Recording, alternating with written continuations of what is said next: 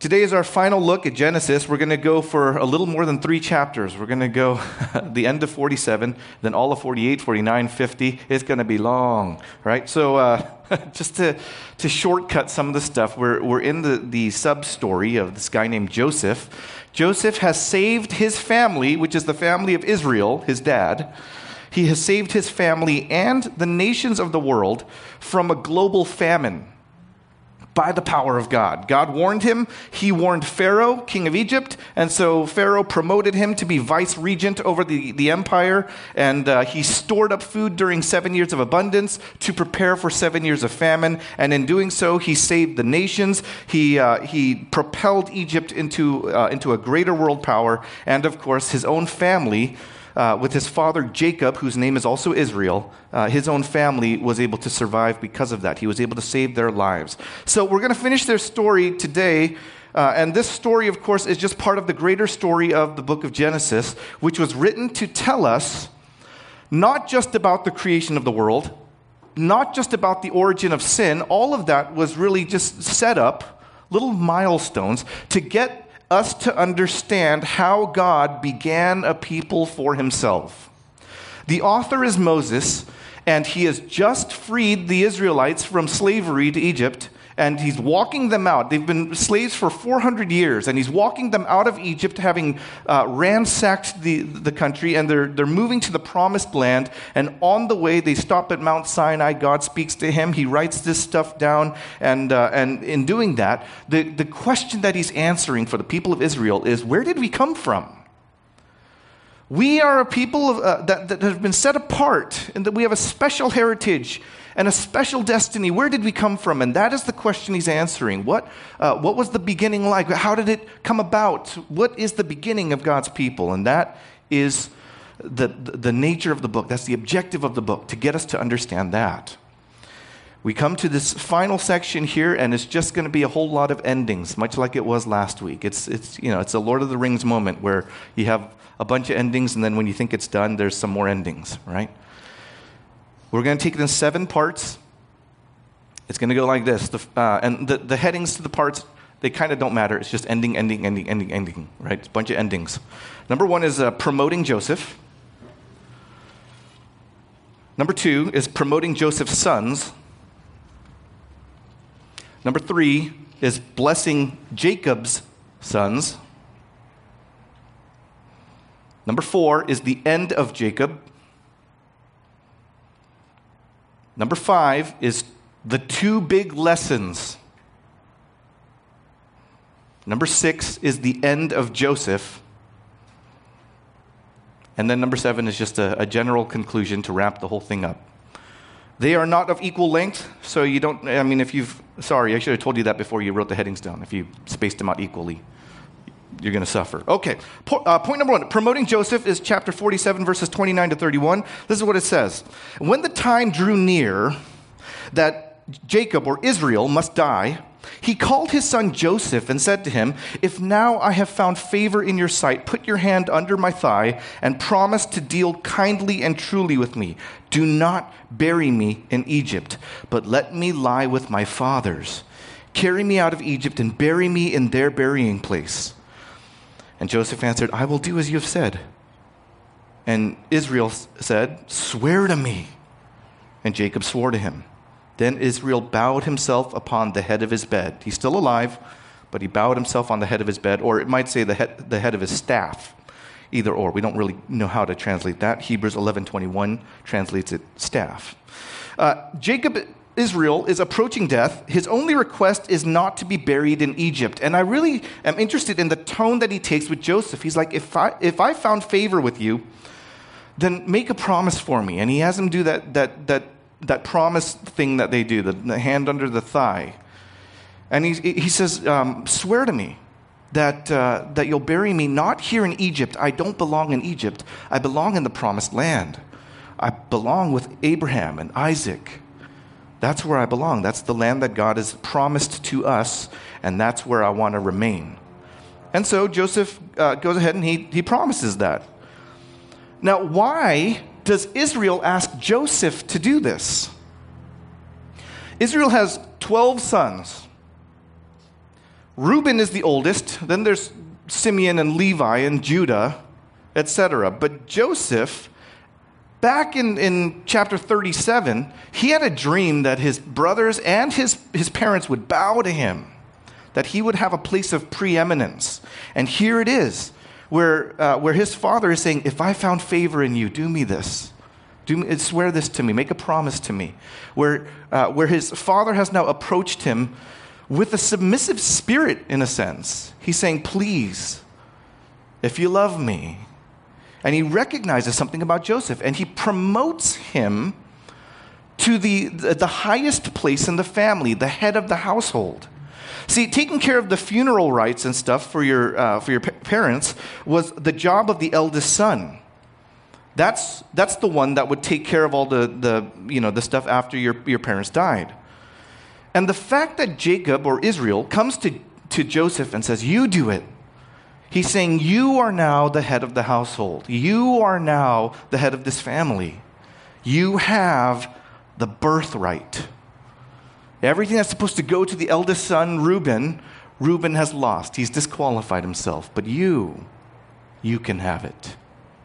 And I give it to you. So, uh, so, so passing on the, the, the leadership uh, has, is a sign that Joseph has moved over the place of Reuben among his brothers. Now, look what happens to Joseph's sons, where Jacob will now promote Joseph's sons. You'll see what happens. If, if, you, if you know the, the family tree, Jacob, or Israel, his son is Joseph. Joseph has two sons, Manasseh and Ephraim. That would make them the grandsons of Jacob Israel. You see that, right? It goes Jacob to Joseph to Manasseh Ephraim, right? So that's grandpa and grandsons. That's how it's supposed to be. But Jacob is going to promote them in a second. So watch what happens in chapter 48, verse 1 through 22. We'll read the first seven verses for a sec. After this, Joseph was told, Behold, your father is ill. So he took with him his two sons, Manasseh and Ephraim. And it was told to Jacob, Your son Joseph has come to you. Then Israel summoned his strength and sat up in bed. And Jacob said to Joseph, God Almighty, El Shaddai, God Almighty appeared to me at Luz in the land of Canaan, in the promised land, and he blessed me. And he said to me, Behold, I will make you fruitful and multiply you, and I will make you a company of peoples, and will give this land to your offspring after you for an everlasting possession. And now, your two sons, who were born to you in the land of Egypt before I came to you in Egypt, are mine. Ephraim and Manasseh shall be mine, just as Reuben and Simeon are mine. And the children that you fathered after them shall be yours. They shall be called by the name of their brothers in their inheritance. As for me, when I came from Padan, to my sorrow, Rachel, my wife, died in the land of Canaan on the way when, when there was still some distance to go to Ephrath. And I buried her there on the way to Ephrath, that is Bethlehem. So stop there for a second. Jacob, or Israel, is frail. He's dying. Uh, and you'll find out that his vision is starting to go out and stuff, or it, it has gone out. As you get older, everyone gets cataracts. It's just a matter of when. He, uh, he's lost his vision, he's frail, he's dying, and before he dies, he retells how God promised Abraham the land and the blessing the blessing of descendants, the blessing of, uh, of being a blessing to the rest of the nations. He repeats God's words, which were said in chapter 35. He, he almost quotes them verbatim of how God said, You know, I'm going to multiply you, make you fruitful, all that stuff. But there are slight differences that start to reveal the author's themes. In chapter 35, God commands Jacob, He says, Be fruitful and multiply. So that's a command, Jacob, you must obey. Be fruitful and multiply. And now, here in verse 4, God says, I will make you fruitful. I will multiply you. So, which is it? Is it that Jacob has to obey, or is it that God will do it? And the answer is yes, both. Because that's how it is with God. God commands his people, they must obey. And God does it. It is a, it is a, a mysterious aspect, a, a cryptic notion to think that what we do is what God does, and yet we are not God. And we can sin against Him, we could do things that He wouldn't do. And yet, when He wants to act, He acts through His people. People make their choices, they willfully choose with free agency. And yet, God is sovereign. And despite the free choice of men, he accomplishes his will. Another small change compared to chapter 35 is the addition of the phrase an everlasting possession an everlasting possession, talking about the land. He's going to give you this land as an everlasting possession. And that idea comes from when God said it to Abraham in chapter 13, verse 15, and in chapter 17, verse 8. An everlasting possession is a possession that can't be taken away. He will give the land to the descendants of Abraham. It will never be taken away. It can never be taken away. It'll be given completely and it will be given permanently. And that should clue you in, in this part of the promise, that it has not yet been fulfilled. Israel still does not own the promised land. 300 square miles of land that's talked about throughout this book. They still don't own it. They own around 10% of it, maybe, and even then, it's like shared ownership. Mount Moriah, where the holy mountain, the, the holy mountain where the, the temple's supposed to be, right next to Mount Zion. They're connected to each other. Right there, there's a mosque instead of the temple, the holy temple where God would dwell. They have not yet received what God has promised because that promise is not fulfilled through the, the, the course of history. That promise is fulfilled in Jesus, and Jesus will return and he will establish his kingdom that promise will not be fulfilled outside of Jesus. The land will be given to the people of Israel. It will be theirs and only theirs forever under the rulership of the true king, the promised Savior, the offspring of Abraham, the seed of the woman, who will crush the serpent's head and defeat sin once and for all. That's Jesus when he returns. He's the one who will possess the land and protect the people of Israel in it. And by association, all the Gentiles who have placed faith in the Messiah get grafted in to that plan. Now, the point here that, uh, that Jacob's doing, that, that um, when Israel is, is promoting Joseph's sons, he's adopting them. He's saying, They're mine. Your two sons, my grandkids, now they're mine just like my regular sons are mine. Just like Reuben and Simeon are mine, Manasseh and Ephraim, they're not my grandsons, they're my sons now. And he uses official language, ancient language, of adoption. He says, They are mine. And he, he, he does it uh, in, in a ceremonial sense, the way that he speaks it. And the reason why he says that is to say that they will have inheritance from God, from, from, from his own passing away, and from God. They will have inheritance equal to any of the other brothers. They too will be treated as the sons of Israel. They are not grandsons, they're not, they're not farther removed, they are promoted one generation up to now be among the sons of Israel. Technically, Manasseh and Ephraim uh, will be as Reuben and Simeon, and uh, the reason why Jacob says they'll be like Reuben and Simeon is because Reuben and Simeon were the two oldest.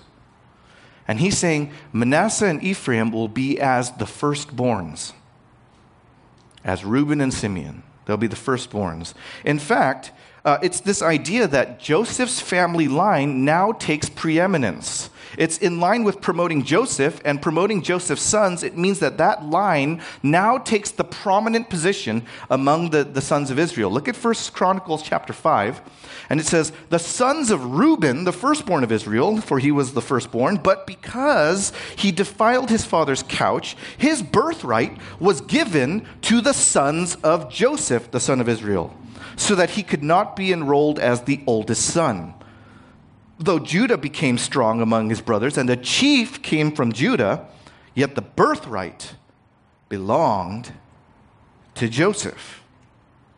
So, Joseph gets the birthright, meaning the, the place of preeminence, the, the material inheritance and stuff that the eldest uh, son would get. There's no mention of blessing, just birthright. If you remember the story of Jacob, you know, he, he deceptively takes the blessing and the birthright. He takes them both, right? But here it just says the birthright goes to Joseph, the, the material inheritance. What about the blessing? What about God's, God's favor, God's special maneuvering of his plan through that line? Does it go through Joseph? It doesn't seem like it. It says Judah is the strongest, is the strong among his brothers. And the chief comes from him. What does that mean? And we'll kind of figure that out in chapter 49. But for now, we're just left wondering what does that mean? Jacob also uh, mentions how his wife Rachel, uh, which is one of his wives, he had multiple wives, but Rachel died prematurely while Jacob was still wandering. And so Jacob is adopting their grandchildren, Manasseh and Ephraim. That was their grandchildren through Jacob and, and Rachel. He's adopting their grandchildren almost to replace the children that he, the, that he would have continued to have with her. You know, he lost her prematurely, and so he says, I, I bring these people up, and these are now also sons of, of, uh, of my wife Rachel, who passed away. It's all connecting back, and he's saying she's buried in the land, and these, these kids will also get an inheritance in the land, and it keeps connecting everything back to the promised land. Verse 8 When Israel saw Joseph's sons, he said, Who are these? And it's not that he's confused, it's, that's a way to, to start the ceremony. It's kind of like, you know, at a wedding, uh, a father of the bride walks the, the bride down, and then the officiant says, Who gives this woman away? It's not that the, the officiant is blind and stupid. You know, who gives this woman away? And then the father says, I do. And it, it ceremonially begins uh, the, the whole solemn service. So, when Israel saw Joseph's sons, he said, Who are these? And Joseph said to his father, These are my sons whom God has given me here in Egypt. And Israel said, Bring them to me, please, that I may bless them. Now the eyes of Israel were dim with age, so that he could not see. So Joseph brought them near him, and he kissed them and, embraced them. And Israel said to Joseph, I never expected to see your face. I thought you were dead. I never expected to see your face. And behold, God has let me see your offspring also.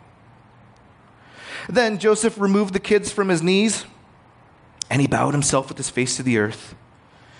And Joseph took them both, Ephraim in his right hand, toward Israel's left hand, and Manasseh in his left hand toward Israel's right hand, and brought them near him. And Israel stretched out his right hand and laid it on the head of Ephraim, who was the younger, and his left hand on the head of Manasseh, crossing his hands, for Manasseh was the firstborn. And he blessed Joseph and said, The God before whom my fathers Abraham and Isaac walked, the God who has been my shepherd all my life long to this day, the angel who has redeemed me from all evil, bless the boys, and in them let my name be carried on and the name of my fathers, Abraham and Isaac, and let them grow into a multitude in the midst of the earth. Verse 17 When Joseph saw that his father laid his right hand on the head of Ephraim, it displeased him. And he took his father's hand to move it from Ephraim's head to Manasseh's head. And Joseph said to his father, Not this way, my father. Since this one is the firstborn, put your right hand on his head.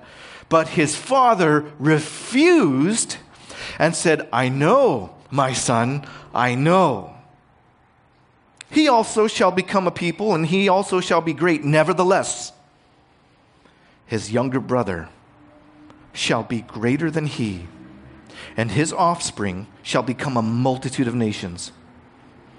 And so he blessed them that day, saying, By you Israel will pronounce blessings, saying, God make you as Ephraim and as Manasseh. Thus he put Ephraim before Manasseh. Okay, stop there for a sec. I love the way that, jo- that Jacob blesses Joseph's sons. I love the way Israel blesses Joseph's sons. He blesses the younger one with greater blessing.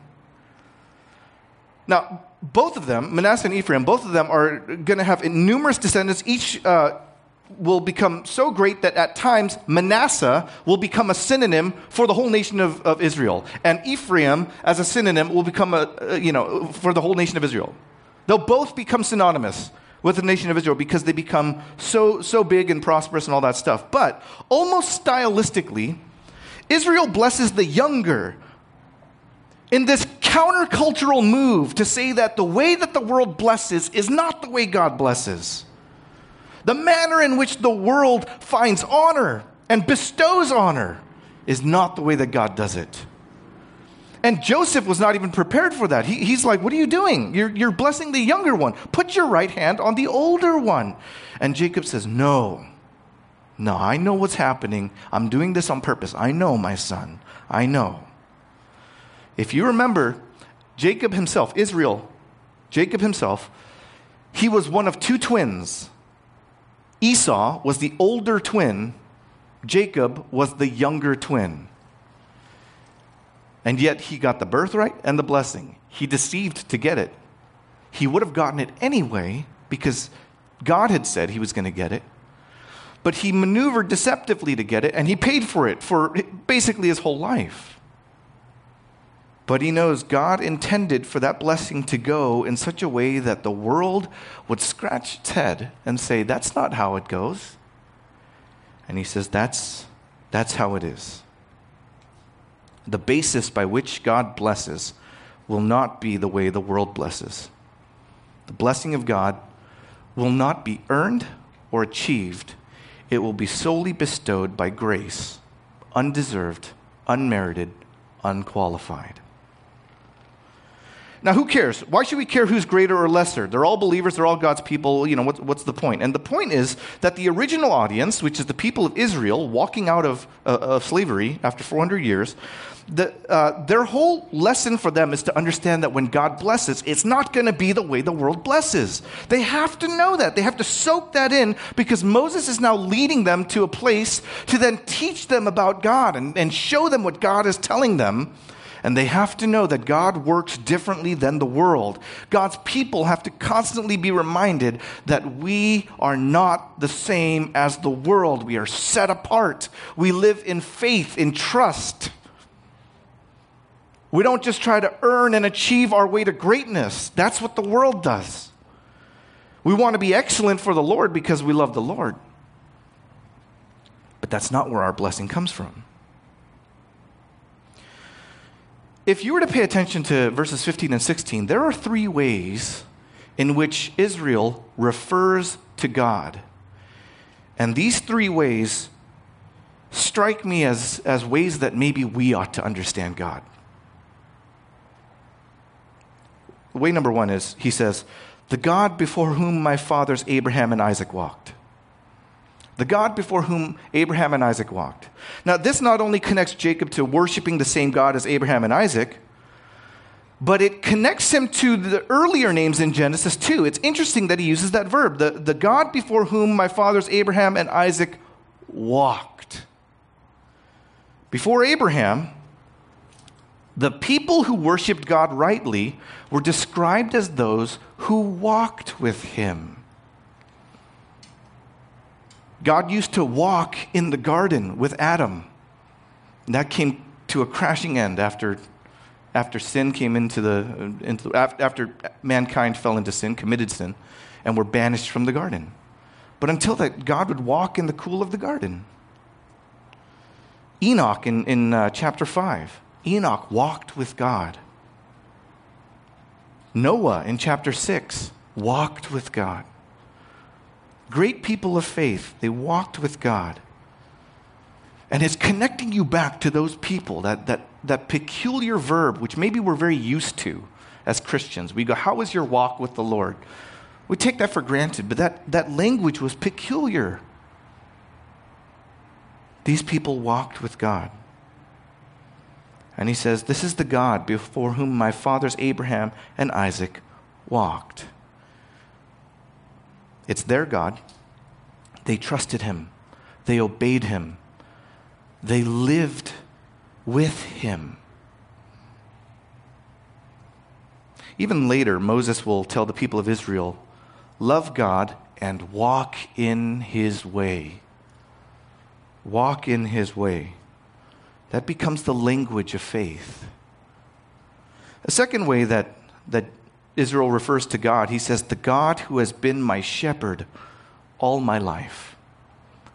The God who has been my shepherd all my life. This is a more personal regard. It's not just the God of my fathers.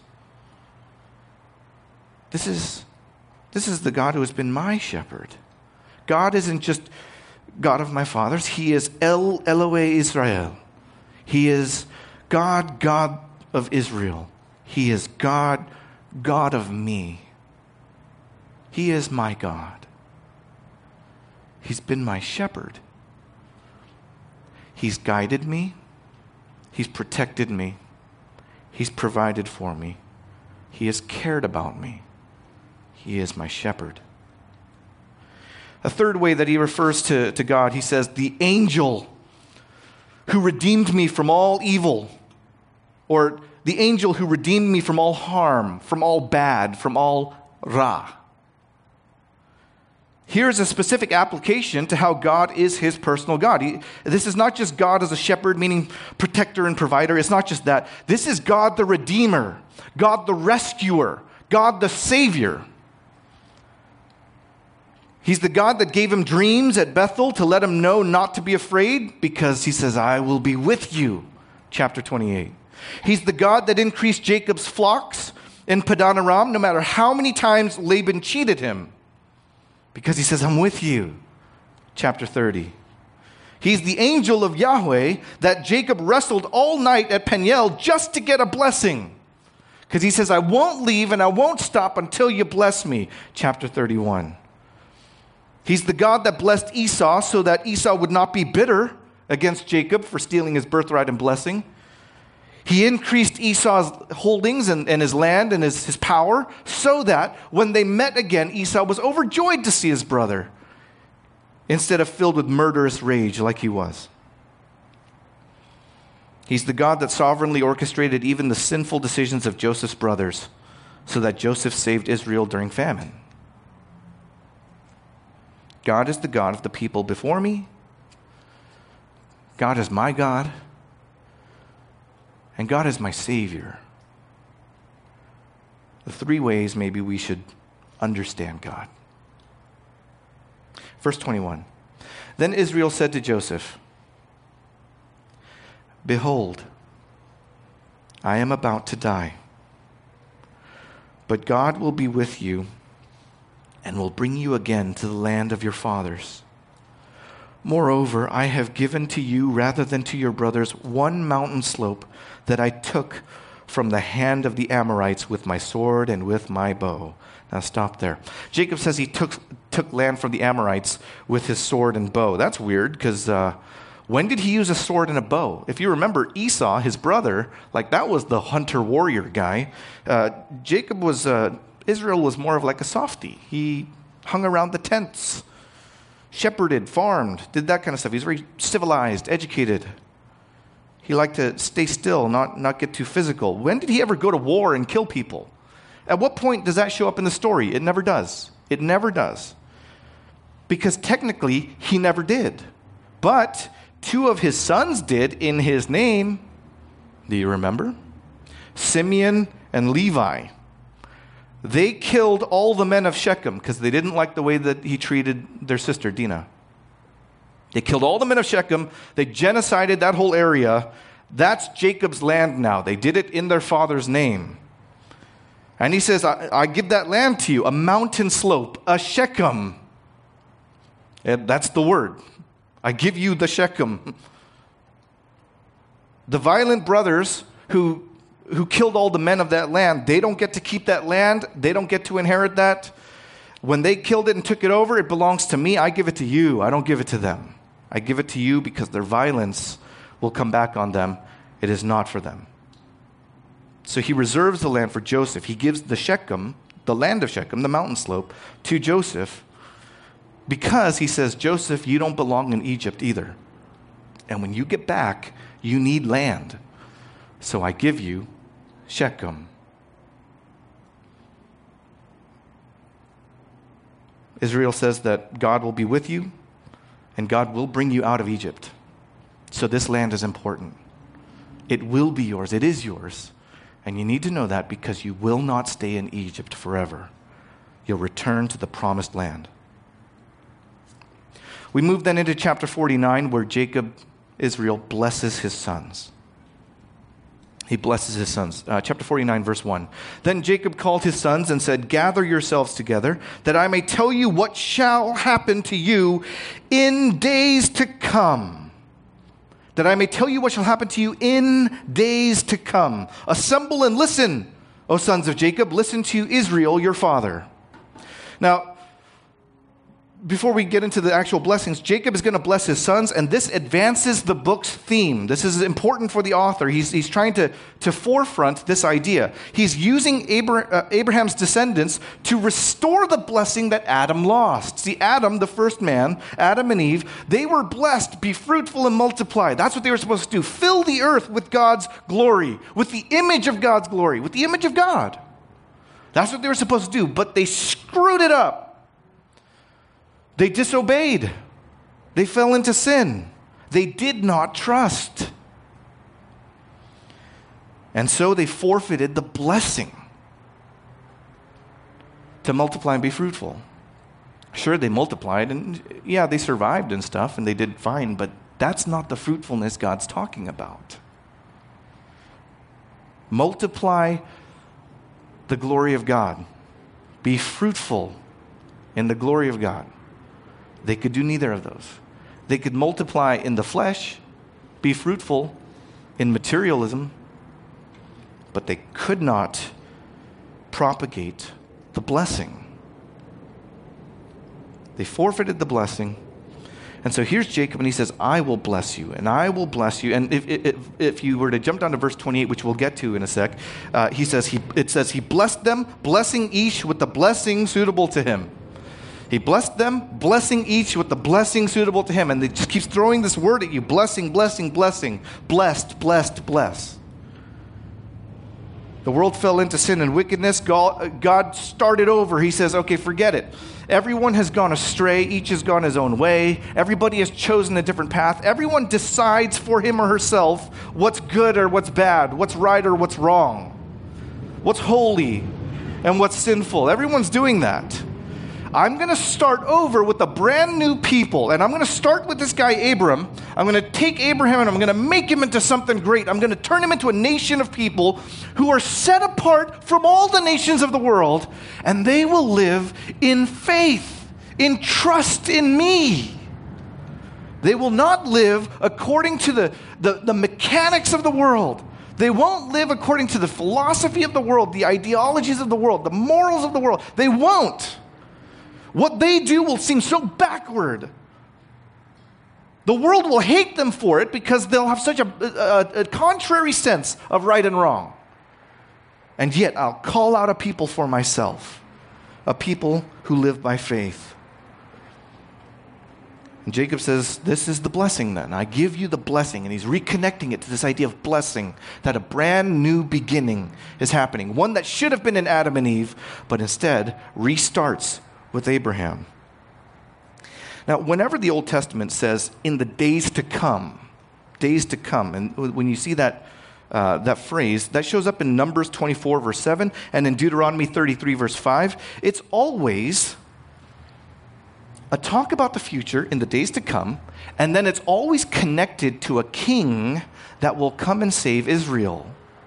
And so you can expect in the blessings that he's about to pronounce that there will be a proclamation of a coming king who will save Israel in the days to come.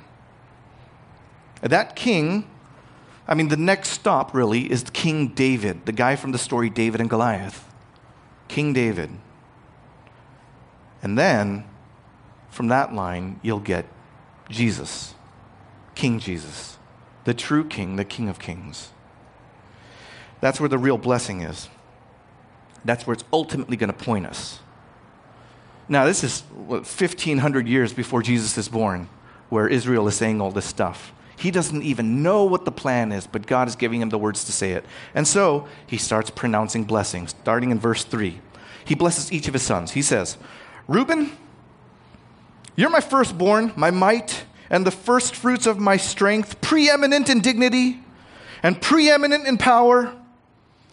Unstable as water, you shall not have preeminence because you went up to your father's bed. Then you defiled it.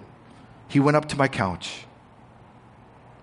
Simeon and Levi are brothers. Weapons of violence are their swords.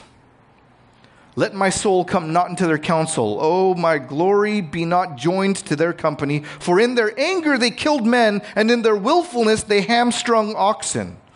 Who does that?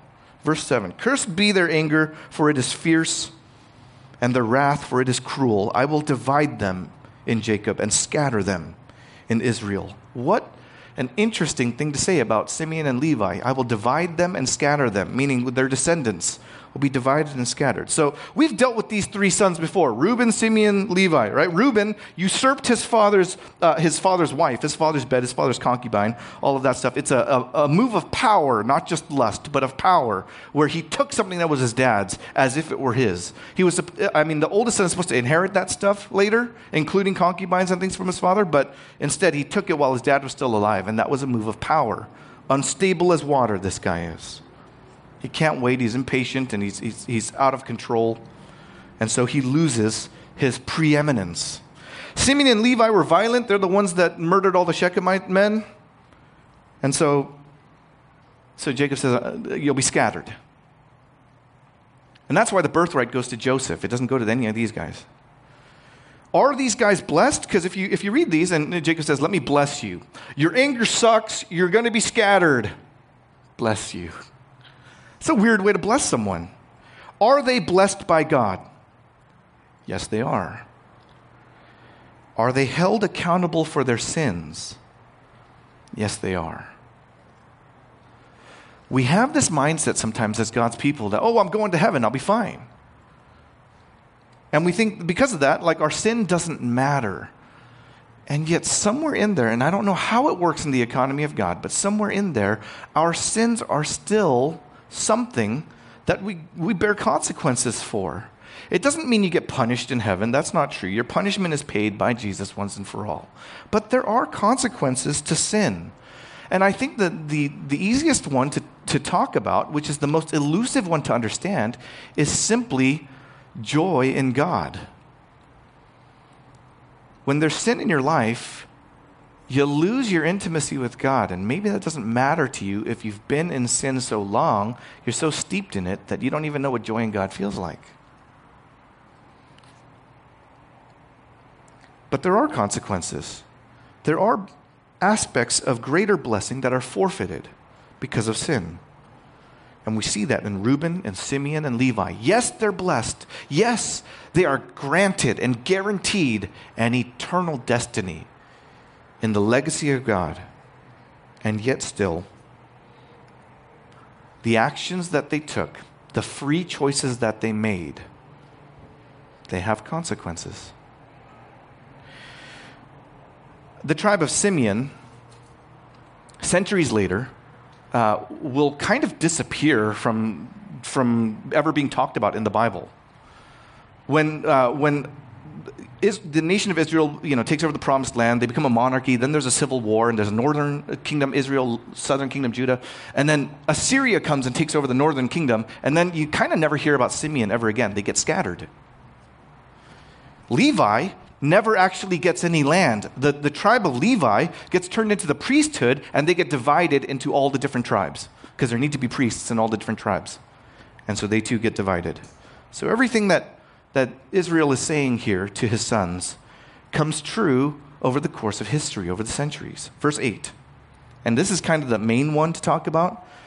It's Judah. Verse 8 Judah, your brothers shall praise you. Your hand shall be on the neck of your enemies. Your father's sons shall bow down before you. Judah is a lion's cub. From the prey, my son, you have gone up. He stooped down, he crouched as a lion and as a lioness. Who dares rouse him?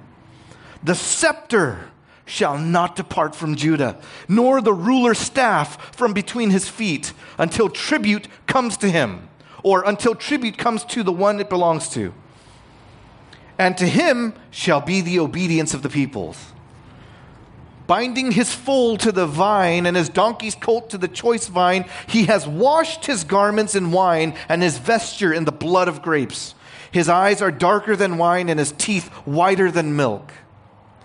Now, this is Judah, the fourth son. Judah becomes the preeminent son since Reuben, Simeon, and Levi are not. Now, what about Joseph?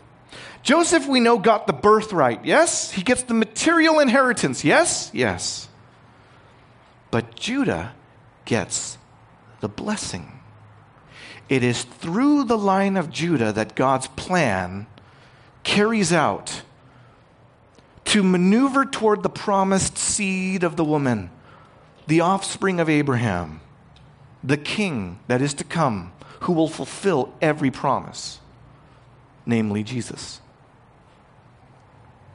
Psalm 78, verse 67. God rejected the tent of Joseph.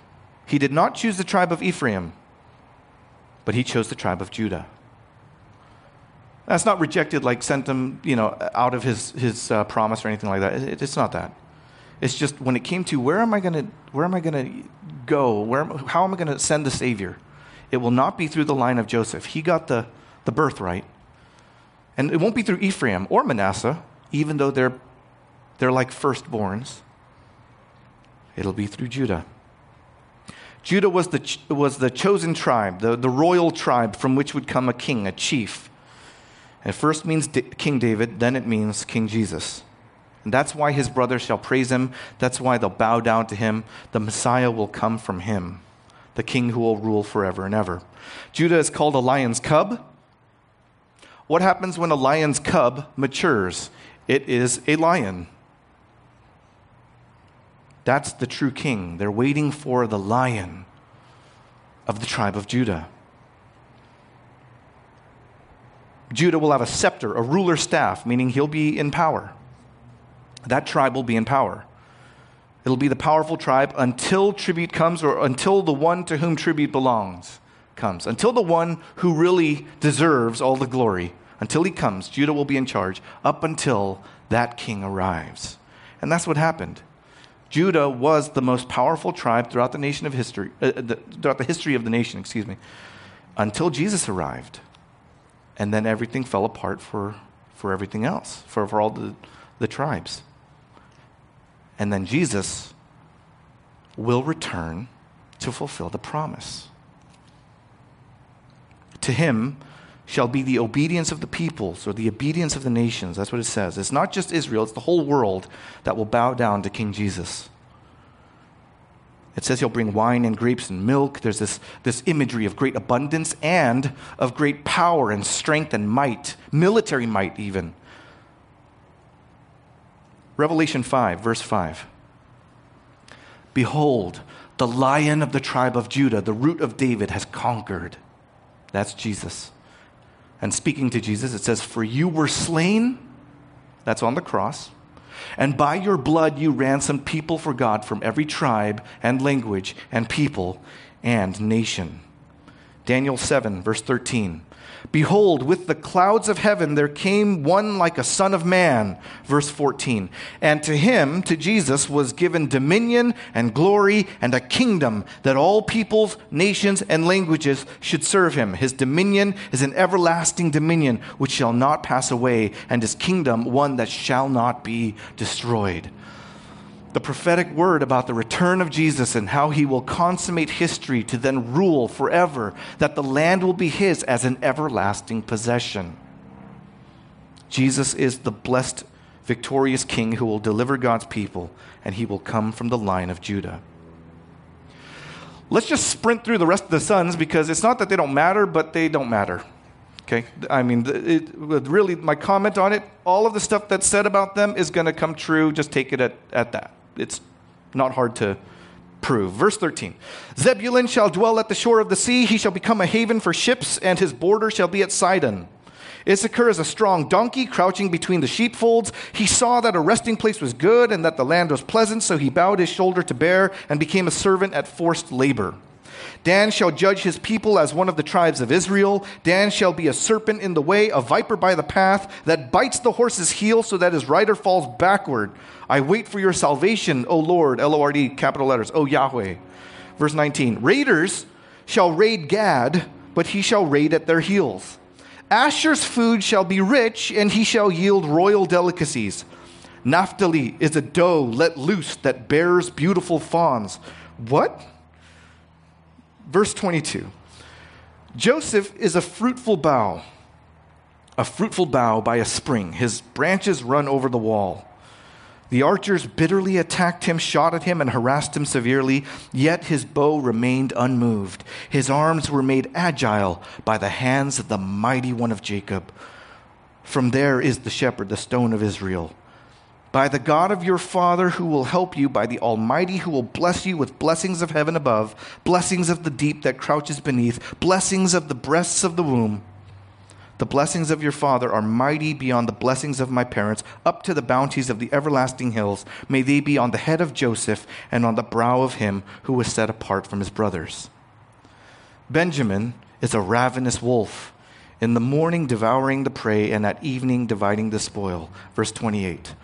All these are the 12 tribes of Israel. You'd have to include Manasseh and Ephraim from previous when he adopted them. All these are the 12 tribes of Israel. This is what their father said to them as he blessed them, blessing each with the blessing suitable to him. So each one happens as it says. That's the, the short answer. And Jacob, of course, has much to say about the future of Joseph. He, he's very artistic in it, and he elaborates on it because Joseph has the, the preeminent position. But really, the, the ideas are a repetition of the things that the other brothers also receive. These are the blessings. It's a return to blessing, it's an escape from curse, it's a hope for a new beginning, to be set apart to live by faith. And this is where we're going. And so, we get to verse 28 through, uh, 29 through 33, excuse me, which is the end of Jacob. This is what it says. Then Jacob, or Israel, he commanded them and said to them, I am to be gathered to my people. Bury me with my fathers in the cave that is in the field of Ephron the, the Hittite, in the cave that is in the field of Machpelah, to the east of Mamre in the land of Canaan, which Abraham bought with the field from Ephron the Hittite to possess as a burying place. There they buried Abraham and Sarah his wife. There they buried Isaac and Rebekah his wife. And there I buried Leah. The field and the cave that is in it were, brought from the, uh, were bought from the Hittites. When Jacob finished commanding his sons, he drew up his feet into the bed and breathed his last and was gathered to his people.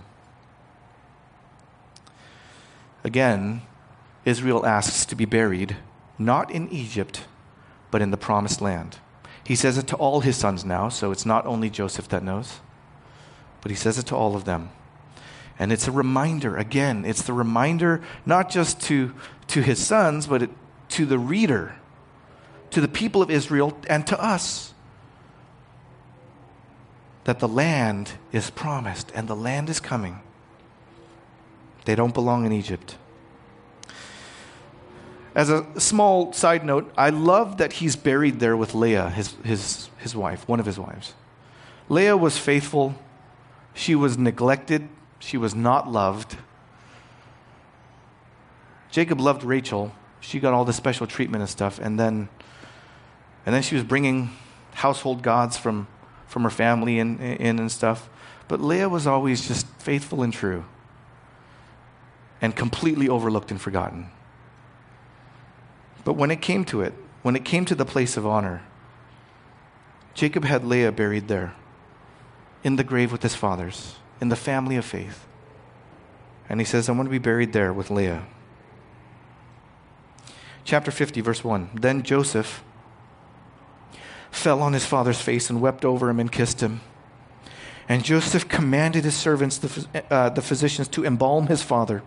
So the physicians embalmed Israel. Forty days were required for it, for that is how many are required for embalming. And the Egyptians wept for him 70 days. And when the days of weeping for him were past, Joseph spoke to the household of Pharaoh, saying, If now I have found favor in your eyes, please speak in the ears of Pharaoh, saying, My father made me swear, saying, I'm about to die. In my tomb that I hewed out for myself in the land of Canaan, there, sh- there shall you bury me. Now, therefore, let me please go up and bury my father. Then I will return. And Pharaoh answered, Go up and bury your father as he made you swear. So Joseph went up to bury his father. With him went up all the servants of Pharaoh, the elders of, the of his household, and all the elders of the land of Egypt, as well as all the household of Joseph, his brothers, and his father's household. Only their children, their flocks, and their herds were left in the land of Goshen in Egypt. And there went up with them, with him, both chariots and horsemen. It was a very great company. When they came to the threshing floor of Atad, which is beyond the Jordan, they lamented there with a very great and grievous lamentation, and he made a mourning for his father seven days. When the inhabitants of the land, the Canaanites, saw the mourning of the threshing floor of Atad, they said, this is a grievous mourning by the Egyptians. Therefore, the place was named Abel Mizraim, which means uh, Egypt mourns. It's beyond the Jordan. Verse 12. Thus, his sons did for him as he commanded them, and his sons carried him to the land of Canaan and buried him in the cave of the field of Machpelah to the east of Mamre, which Abraham bought with the field from Ephron the Hittite to possess as a burying place. After he had buried his father, Joseph returned to Egypt with his brothers and all who had gone up with him to bury his father. Why so much detail and attention to the death and burial of Jacob? It's because the author is hammering in the family's faith in the promise of the land. They obey Jacob, they carry his body, they bury him there. That's where they belong you have to understand that for the original audience, who is right now leaving Egypt after 400 years of slavery, they are on their way to the promised land. And when they ask, How did we all come about? Where did this all come from? What is the beginning of God's people? Moses, as he writes this stuff down by the inspiration of God, is saying, It all began with Abraham, who was promised this land that we are now going to. Abraham is there, Jacob is there. That's where we belong. There are two big lessons then to walk away with. Chapter 50, verse 15 to 21. When Joseph's brothers saw that their father was dead, they said, it may be that Joseph will hate us and pay us back for all the evil that we did to him because they tried to kill him and they sold him as a slave. They did all sorts of stuff. It may be that Joseph will hate us and pay us back for all the evil that we did to him. So they sent a message to Joseph. They didn't talk to him. They sent a message to Joseph saying, Your father gave this command before he died. Uh, say to Joseph, Please forgive the transgression of your brothers and their sin because they did evil to you. And now, please forgive the transgression of your servants of the God of your father. Joseph wept when they spoke to him through this message. His brothers also came and fell down before him and said, Behold, we are your slaves, we are your servants. Naturally, now that dad is dead, the brothers are freaking out, right? They're like, okay, dad's not around anymore, and so I think Joseph is going to take revenge. And so they're begging for their lives, and they're even saying, Dad said before he died, please forgive us all. And it, gives Joseph this moment where he starts weeping. He's like, Is that what you think of me? You think I'm going to be that petty and spiteful? You think I'm going to be bitter? Like I don't see the hand of God working in my life to bring about something incredible despite the wickedness? And yet he gets to respond, which is the author's themes in the book of Genesis. Verse 19. Joseph said to them, Do not fear. For am I in the place of God? As for you, you meant evil against me, but God meant it for good. To bring it about that many people should be kept alive as they are today. So do not fear. I will provide for you and your little ones. Thus he comforted them and spoke kindly to them. Two big lessons, two big themes. Theme number one what you meant for evil, Ra, God meant for good, Tov. What you meant for Ra, God meant for Tov. That is the sovereignty of God operating among people. We make our choices. We, we freely maneuver about and decide how we want to live. And we, we choose evil. That's what we constantly choose, consistently, persistently. We choose evil. We go our own way. We stray away from the way of God. We decide for ourselves. We mean evil, harm, bad. We mean Ra. That's our intentions. And yet, still in there, despite the evil and wickedness of man, God is sovereign. He's not thwarted, He's not foiled, He's not outdone. He is always in control, and His will is always accomplished. What you meant for Ra, God meant for Tov. And He is working all things in this sinful world and broken world. He is working all things for the good of those who love him, of those who trust in him. Theme number two Am I in the place of God? Are we in the place of God? We are not. We are not in the place of God. Do you know how this book began? God created the heavens and the earth. He made everything. He made this nice garden, created man and woman. He said, Be fruitful, multiply. Now you got one job. Don't eat from this tree, the knowledge of good and evil. Don't eat that. Everything else you could do, enjoy everything else. Have a great time. Be stewards of the land. Do it. Just stay away from this tree. And then there's walking around, and then the serpent speaks to, uh, to them, and, and, and, uh, and he says, Don't you think this tree looks good though? And, it, and the reason why God doesn't want you to have it is because if you take of the knowledge of good and evil, you'll be like Him.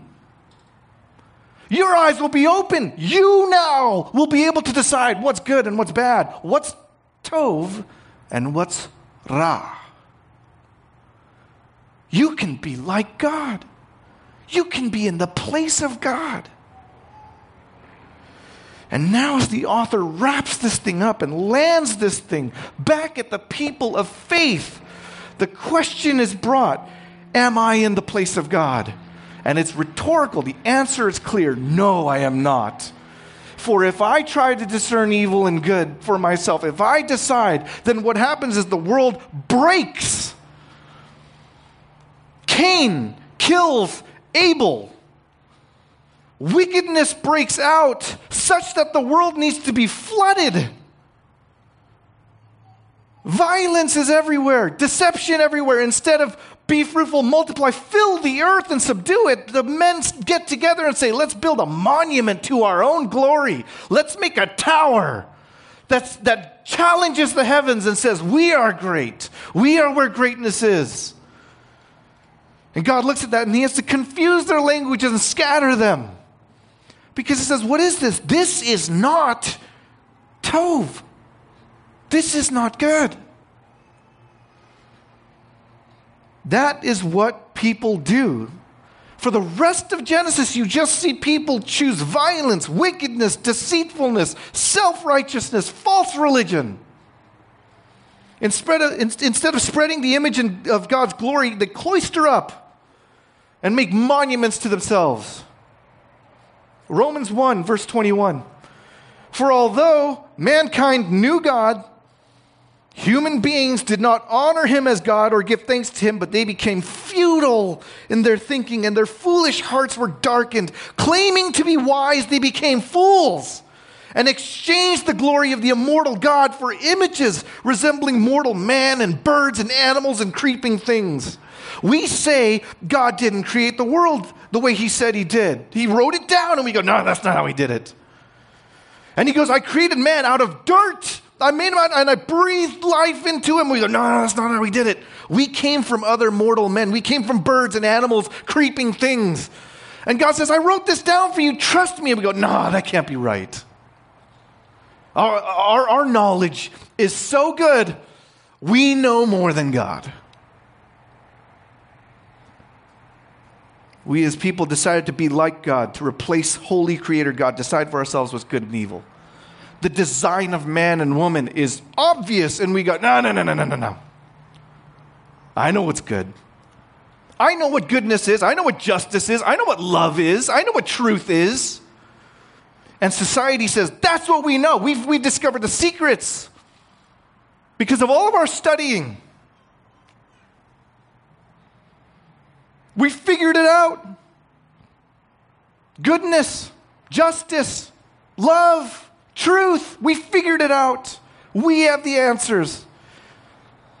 And Christians even think, oh, well, we need, we need that stuff to, to fix our understanding of the Bible. The Bible is, is broken. We need to fix that.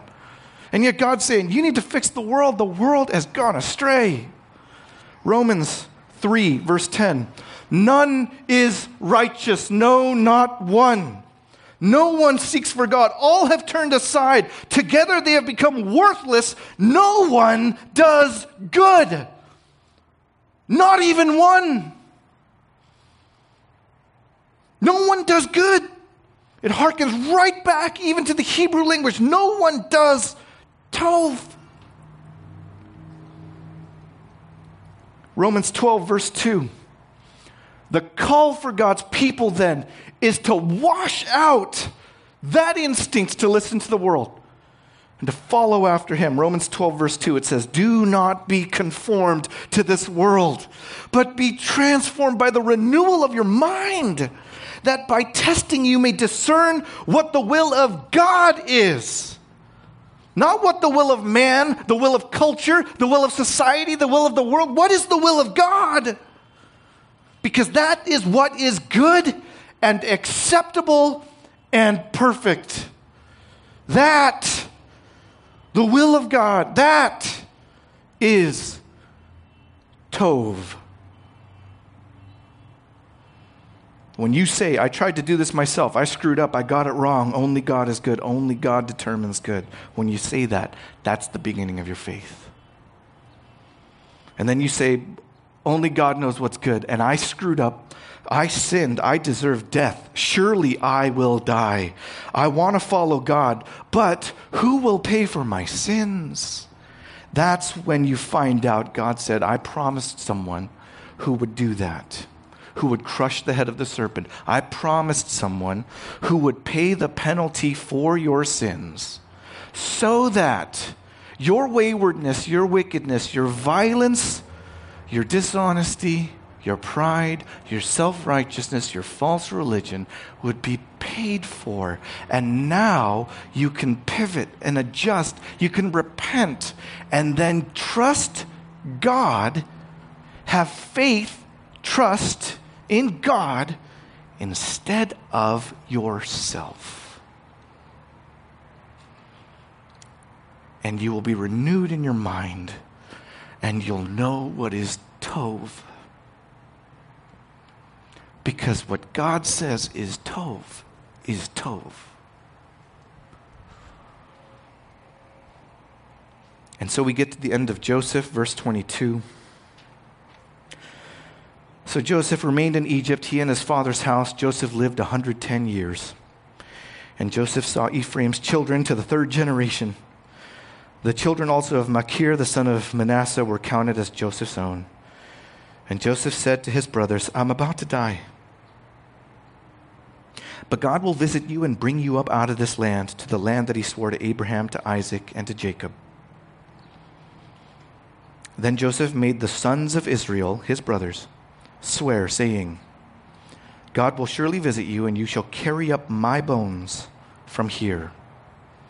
So Joseph died being 110 years old, they embalmed him, and he was put in a coffin in Egypt. Does he belong in Egypt? No. His faith is displayed by him imitating the words even of his father. He says, I don't belong here. I belong in the promised land. Why then is he put in a coffin in Egypt? Because the promise is not yet fulfilled. There's still work yet to be done. His final words give the clearest expression of the kind of hope taught in Genesis. Right now, Joseph is the most powerful man next to Pharaoh, in the most powerful force in the world, the empire of Egypt. And he says, This is not where blessing is. Where God leads, that's where we belong.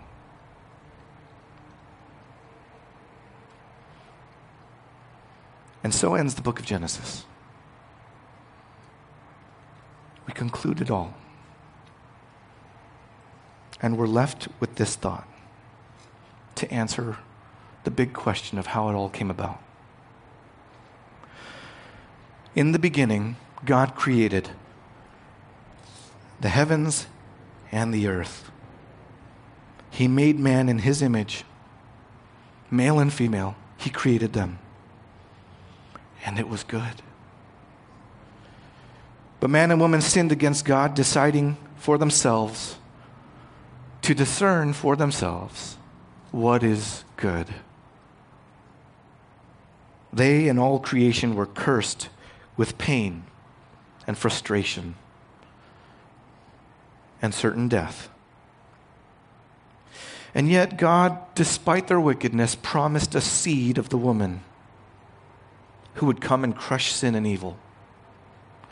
And he called to himself a people to be set apart from the world who, instead of discerning for themselves good and evil, would trust in him, would live by trust, live by faith.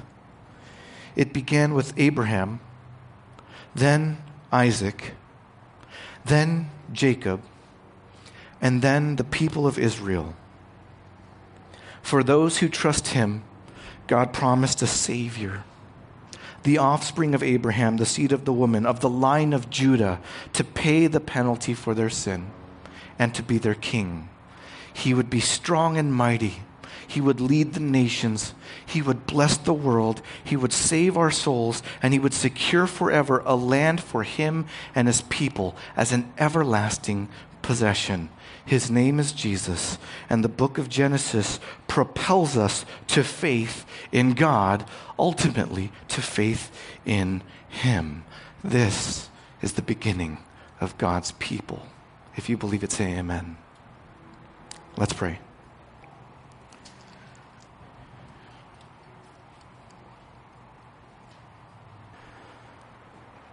Father, may we trust you.